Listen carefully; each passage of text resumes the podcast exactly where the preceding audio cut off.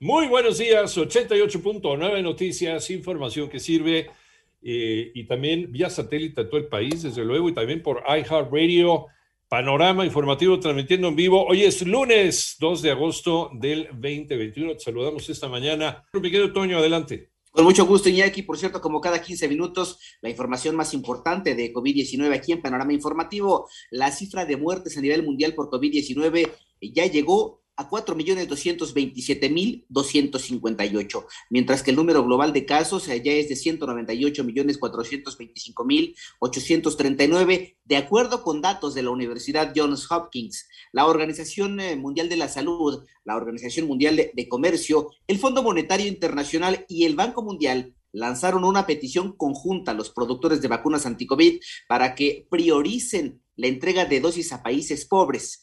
Ya son las 7 de la mañana con cuatro minutos. Vamos al panorama de la pandemia, pero en México, Mónica Barrera. En el inicio de la semana epidemiológica 29 se registra incremento de 16% en el número de casos estimados en comparación con la semana anterior. La Secretaría de Salud informó que ya son 2.854.992 casos de COVID en el país y 241.034 defunciones, lo que representa 6.740 nuevos casos y 128 decesos más en un día. A través del boletín técnico se dio a conocer que se detectaron 131.632 personas con signos y síntomas quienes representan 4.4% del total de la epidemia en el país. En tanto, 2.226.594 personas se han recuperado de COVID. En 88.9 Noticias, Mónica Barrera. Ya son las 7 de la mañana con 5 minutos. Entró en vigor el esquema de regulación de precios máximos permitidos para la venta de gas licuado de petróleo en México. Con ello, la Comisión Reguladora de Energía publicará el precio del gas LP semanalmente con el fin de proteger el bolsillo de los usuarios finales. En tanto, la Confederación Patronal de la República Mexicana criticó la regulación y advirtió que la regulación fue aprobada mediante un proceso express y publicada el mismo día, con lo cual se señaló que quedó cancelada toda posibilidad de hacer un análisis de impacto y su respectiva consulta pública.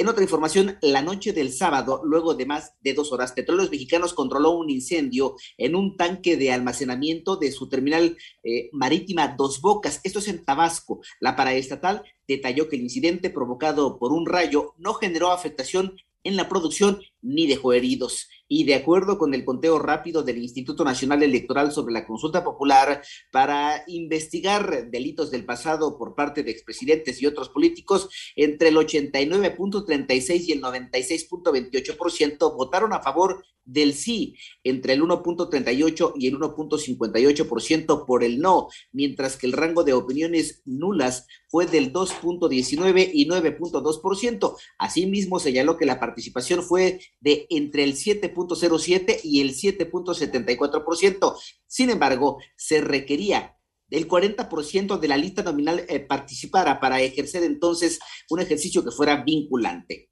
Ya son las 7 de la mañana con 7 minutos. La mayoría de los casos de COVID recientes en la Ciudad de México corresponden a la variante Delta. Joana Flores. En las últimas semanas, la variante Delta del virus SARS-CoV-2 se ha convertido en la más preponderante entre los casos de COVID-19 en la Ciudad de México. Lo que se ha identificado en la Ciudad de México es que ya la variante Delta inició su presentación y en este momento ya es la variante dominante. Estamos estimando que alrededor del 85% ya de los casos confirmados de COVID-19 son por variante Delta. Oliva López, secretaria de Salud Capitalina, explicó que en un inicio la variante 159 conocida como la mexicana y posteriormente la alfa y la gamma, aseguró que el contagio de esta y otras variantes se puede evitar con las medidas sanitarias establecidas. Para 88.9 Noticias, Joana Flores.